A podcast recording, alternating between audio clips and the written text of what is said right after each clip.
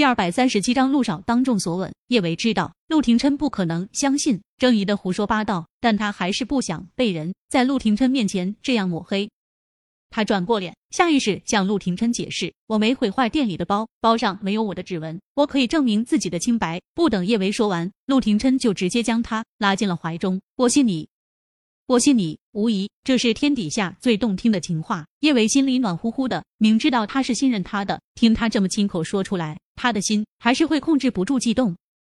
要不是周围有这么多人围观，他脸皮又薄，他真想踮起脚尖，在陆廷琛脸颊上亲上一口。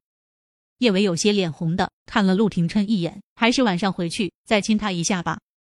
谁知他脑海中刚闪过这个想法，陆廷琛的声音就在他的脑袋上面响起：“要是你想亲我，我不介意。”叶维蓦地瞪圆了眼睛，他快速环视了一周，小舅舅他竟然当着这么多人的面对他说这种话，虽然很甜蜜，但是也真的好羞人。叶维的小脸红的几乎要滴血，他当然没胆当着这么多人的面亲陆廷琛，他悄悄掐了他的掌心一下，几乎要将小脑袋埋在自己的胸前。周围围观众人比叶维还要震惊。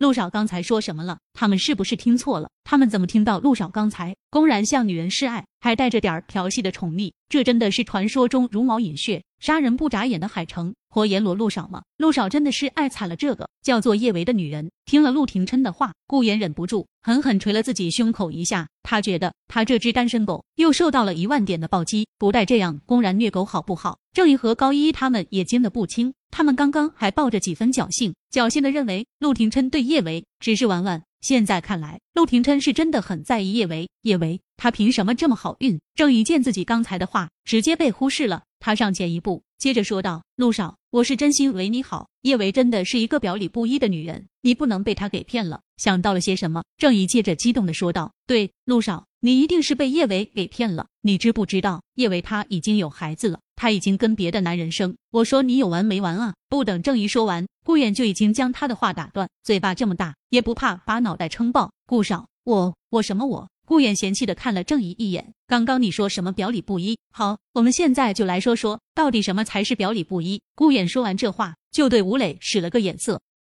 有些事情，以他和陆廷琛的身份，不适合亲自动手去做。但是吴磊适合啊。今天的事情，顾远和陆廷琛已经知道了个大概，无非就是有人故意毁坏了影的包，陷害叶维。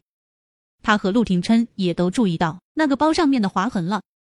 这款限量版的包材质是上好的，刺绣用的丝线也大多是金线，不是用指甲画一下就能坏的。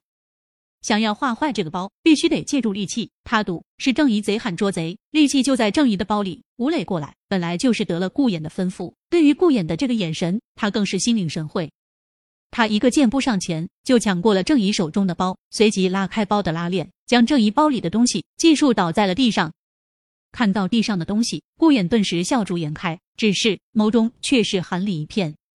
他慢悠悠的蹲下身子，捡起落在瓶瓶罐罐中间的一把修眉刀。因为郑怡毁坏包的动作太仓促，修眉刀上还带着从包上扯落的丝线。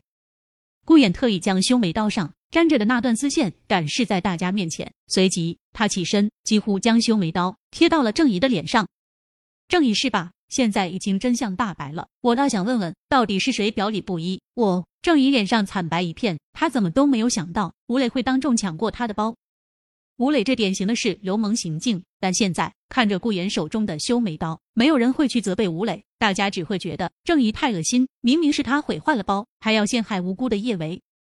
郑怡，你还有什么话好说的？你可别说是有人把修眉刀塞到了你包里，故意陷害你。大家都不是傻子，这个锅可没人愿意背。顾衍顿了顿，接着说道：“郑怡，你这么陷害九嫂，你是不是应该向九嫂道个歉呢？对，道歉，真是太过分了。”毁了店里的包也就算了，还要陷害到别人头上，这是什么明星啊？这种人怎么还有脸拍电影？就是啊，这种人就该滚出娱乐圈，不仅要滚出娱乐圈，还要赔钱。这个包多少钱来着？八十八点八八万是吧？我看的加倍赔偿、赔钱、道歉，滚出娱乐圈。郑怡身子猛一踉跄，差点倒在地上。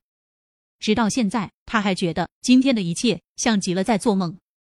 明明他胜券在握，明明叶伟已经被他践踏在脚下。怎么忽然之间他就变成人人喊打的那一个了呢？我没有，是叶维在陷害我。郑怡扯着嗓子大喊：“对，是他在陷害我，是他把修眉刀放进了我包里，是他划坏了包，他不要脸，他故意害我。”郑怡从来没有这么慌乱过，他已经完全失去了理智，他只能像疯狗一般对着叶维拼命的咬。